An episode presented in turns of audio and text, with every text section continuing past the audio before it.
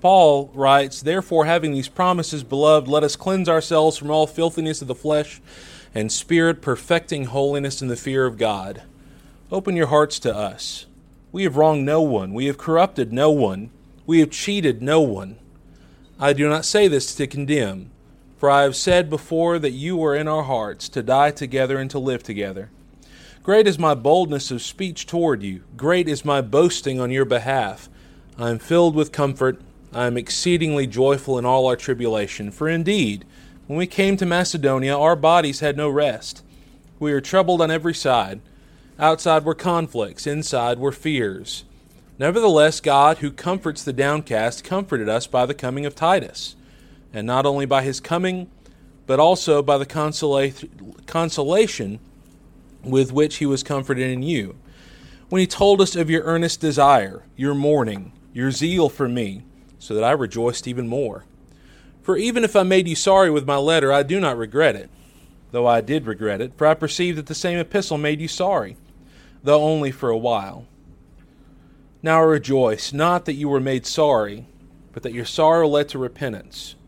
For you were made sorry in a godly manner, that you might suffer loss from us in nothing.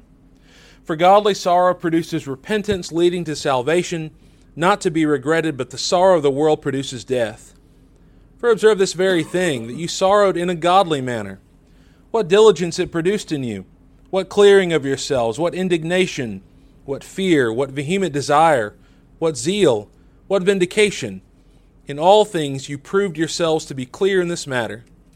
Therefore, although I wrote to you, I did not do it for the sake of him who had done the wrong, nor for the sake of him who suffered wrong, but that our care for you in the sight of God might appear to you.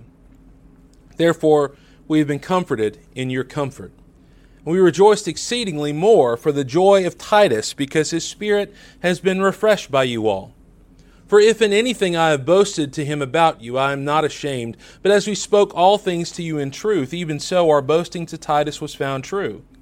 And his affections are greater for you, as he remembers the obedience of you all, how with fear and trembling you received him. Therefore I rejoice that I have confidence in you in everything some of the things that Paul says in these Corinthian letters are kind of amazing when you think about how serious all the issues were at that church. And one particular phrase that comes up in the American Standard Version of this translation really kind of jumps out at me, and occurs in verse 11 earnest care. Uh, you might find in, in verse 11 that's translated as diligence. And uh, we want to really discuss a lot of what's going on with that aspect of what Paul is saying here. Earnest care. Carefulness, I think, is how the King James Version translates it. But as it says in verse 11 uh, in the American Standard Version, Behold, this self same thing that you were made sorry after a godly sort, what earnest care it wrought in you. Yea, what clearing of yourselves, yea, what indignation, yea, what fear, yea, what longing, yea, what zeal, yea, what avenging, in everything ye approved yourselves to be pure in the matter. What's Paul mean when he's talking about diligence, earnest care, carefulness in this? That's what we want to, do, to consider. What earnest care it wrought in you. What led to this statement? Well, the meaning that we have in the Greek, it's from the root word for speed, which is kind of surprising. Because if you just read the King James Version, it says carefulness. What do we typically associate with carefulness? We're going to maybe be slow, we're going to be cautious, we're going to be patient and, and calm, things like that. But the meaning really talks about, by implication, to dispatch, eagerness, earnestness, business, earnest carefulness, that sort of thing. We're talking about diligence, we're talking about haste. We're, talking, we're not talking about taking things slow. We're talking about dealing with things in a way that will produce something real. And that diligence speaks toward the honest, genuine love that we ought to have for each other as Christians. Sometimes what happens is the same thing that happened with Corinth. Corinth was asleep. The church had been started several years before by Paul. We find in Acts 18 that evidently was quite large in number. Verses 7 through 11 of Acts 18 seem to imply that. And through those years, we recognize that good and bad things happened. Paul seemed to have maintained a close connection with them. He talks with them in these letters as if he has this close relationship with them. And uh, certain questions and issues that he deals with in these letters shows that he has that connection, that relationship to speak plainly and honestly with them and to deal with the issues that they're working through. And even though serious efforts by some members at Corinth were done to undermine Paul and undermine his teaching, the church as a whole seems to maintain a confidence in him as well. The book of 1 Corinthians shows us that the congregation, of course, was far from perfect, had a number of issues division, carnality, worship of preachers, immorality, unscriptural lawsuits, insensitivity to others, misuse of the Lord's Supper, misuse of spiritual gifts. And that letter sought to correct those shortcomings. And it's helpful for us as Christians to identify the sort of things that we should be uh, of general rather than private concern. And that's really the kicker, isn't it? Often, when we try to deal with these things, one of the reactions that we will get is that, well, this is something you should have gone to this person a private matter for.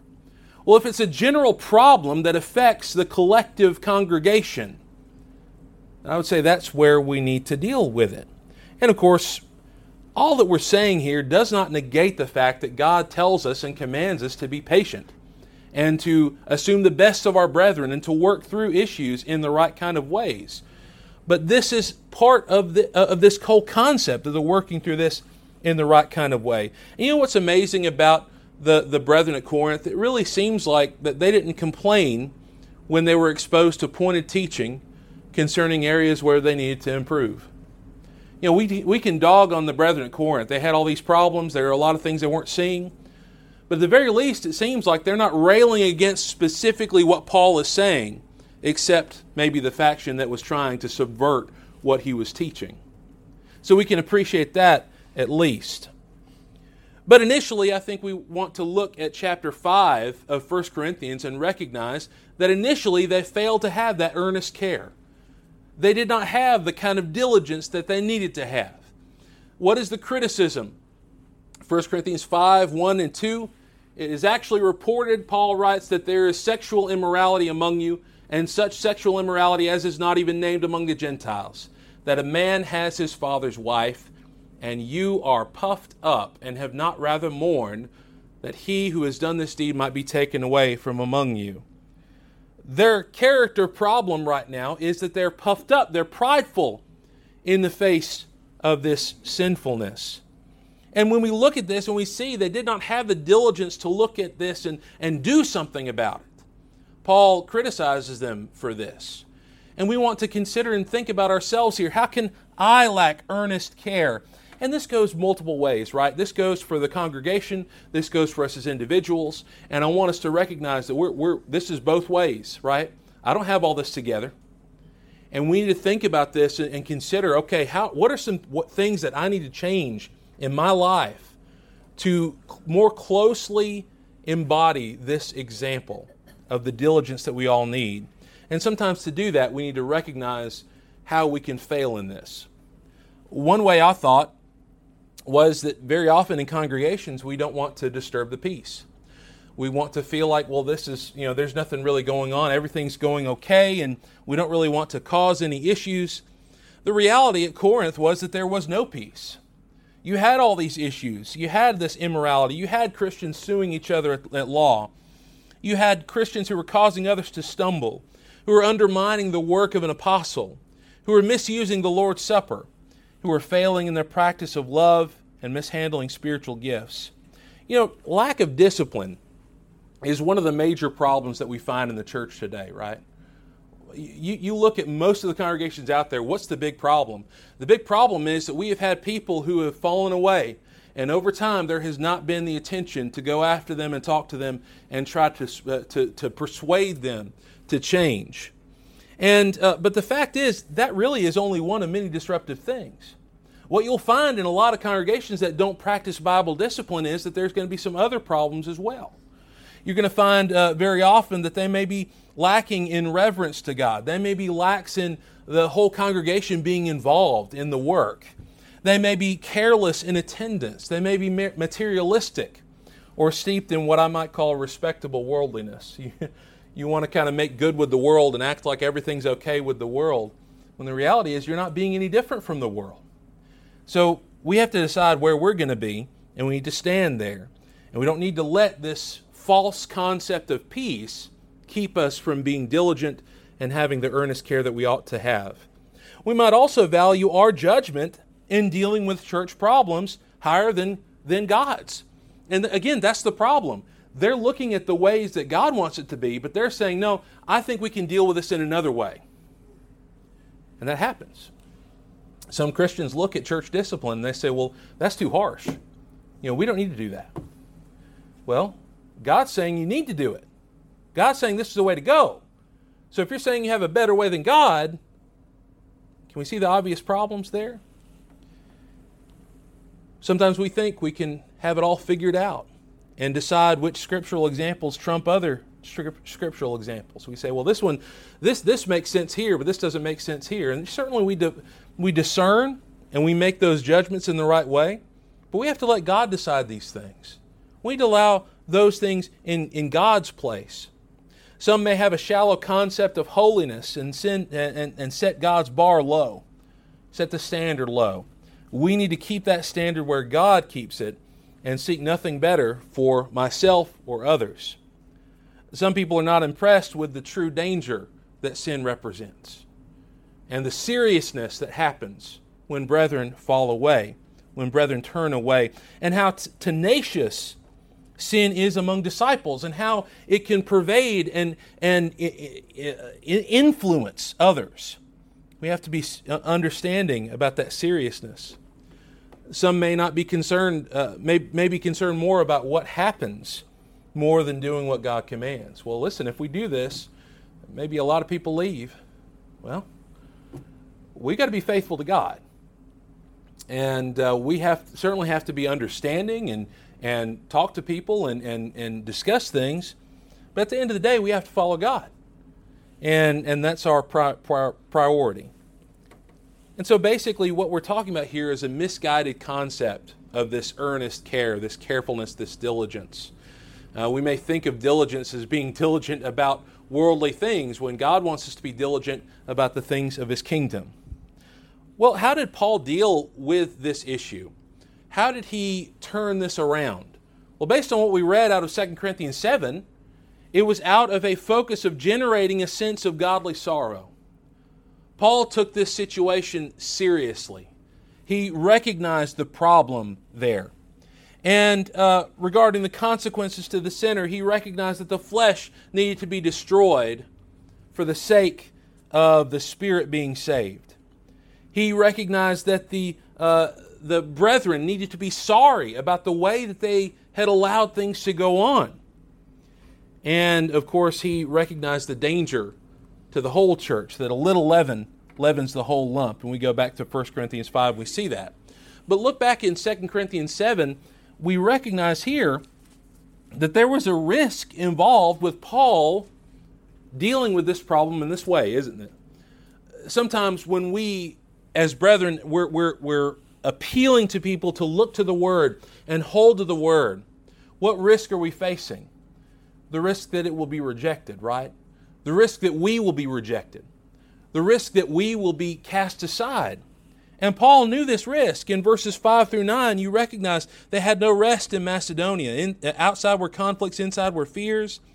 But Titus was the one that came and reminded Paul or showed Paul that, that Corinth wants to change. They, they want to listen, they want to work through these things. At least that's what it seems in the text to me.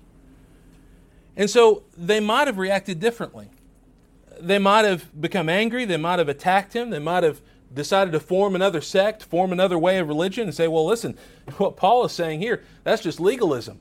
We're going to go somewhere else, we're going to do whatever we want. But with real concern and earnest care, Paul did the only thing he could righteously do. And really, showing people the truth is going to produce one of these two results we see in 2 Corinthians 7. It's either going to produce godly sorrow, in which that person wants to change, you know, a, a desirable result, or it's going to work worldly sorrow. And worldly sorrow will often produce anger, will produce lashing out. That worldly sorrow is that sorrow where, where you, you know in your heart of hearts that this is wrong. But here's someone telling you that it's wrong. You don't want to face up to that. And so you will attack the messenger. You will lambast the messenger. But thankfully, with Corinth, this godly sorrow led to their salvation. And in verse 10, we recognize that this is an indication how serious this was to their standing with God. Right? It wasn't just that they deal with this so the congregation can be peaceful, so that everything can work out. It wasn't just that they deal with this because this is just going to be the best for everybody involved. It's not just that. It's that if they didn't deal with this, their salvation is going to be compromised. Brothers and sisters, if we are not diligent with the things that happen in our congregations, if we're not diligent in what happens in our families, if we're not diligent with what's going on with ourselves, we have to seriously think about this and say, okay, does this affect my salvation? Because for Corinth, it sure did.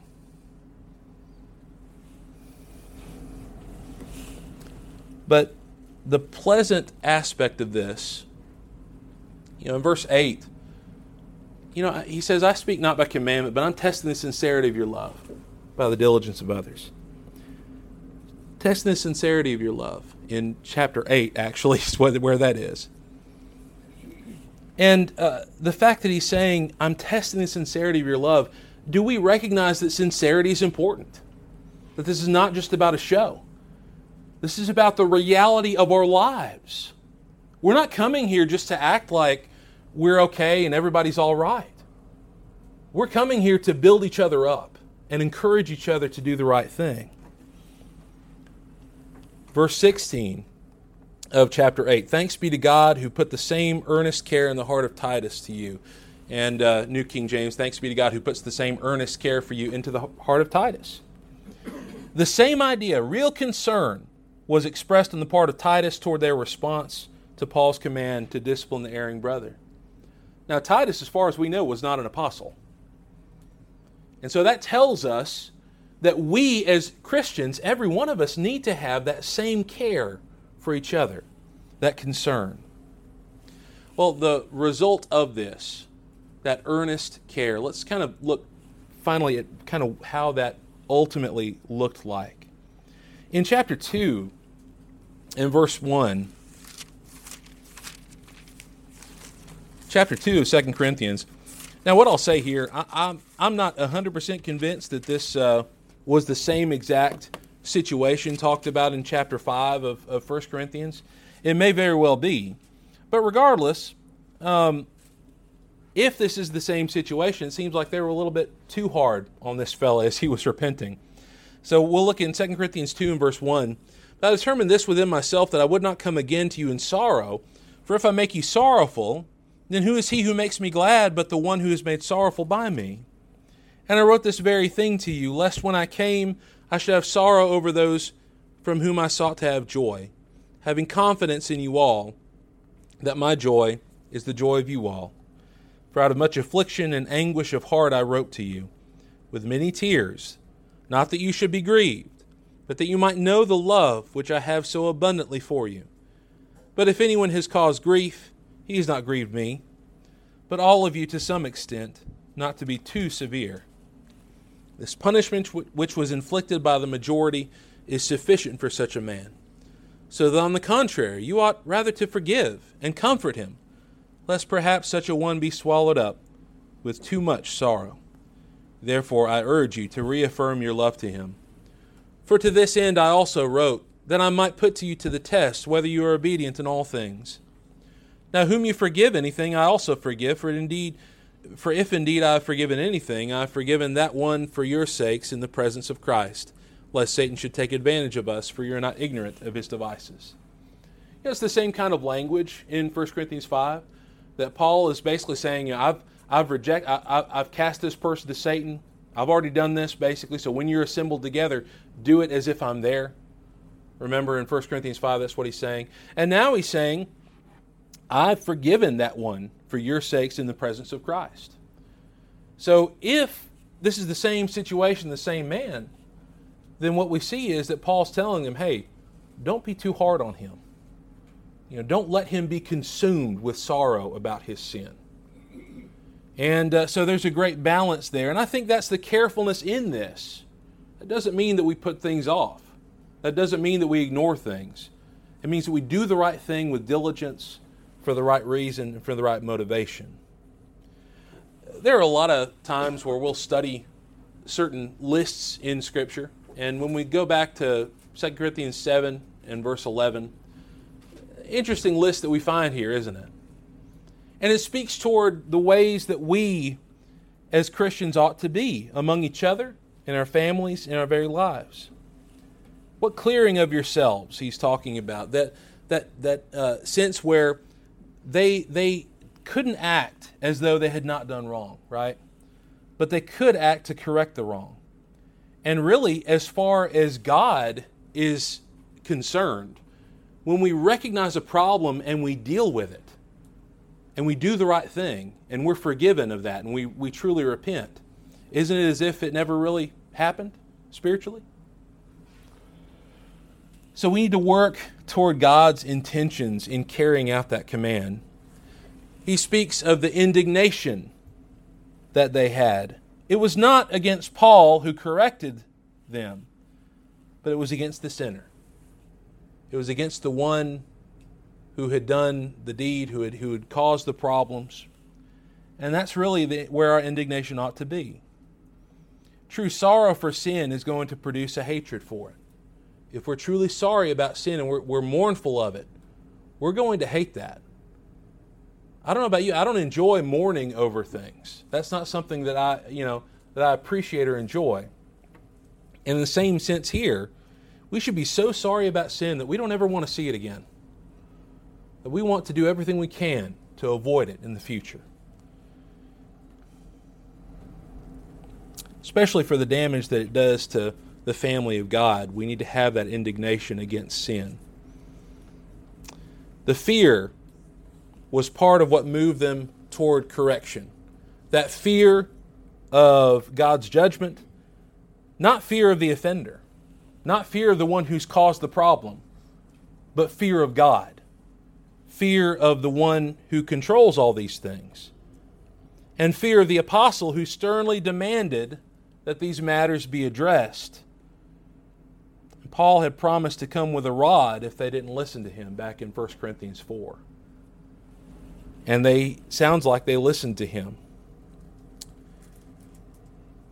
What vehement desire or longing affection, their desire to be approved by Paul and to conform to the life that he urged them to live. Or their concern to be free from blame regarding the, the problem. It's probably both. The zeal that they needed to have to make things right.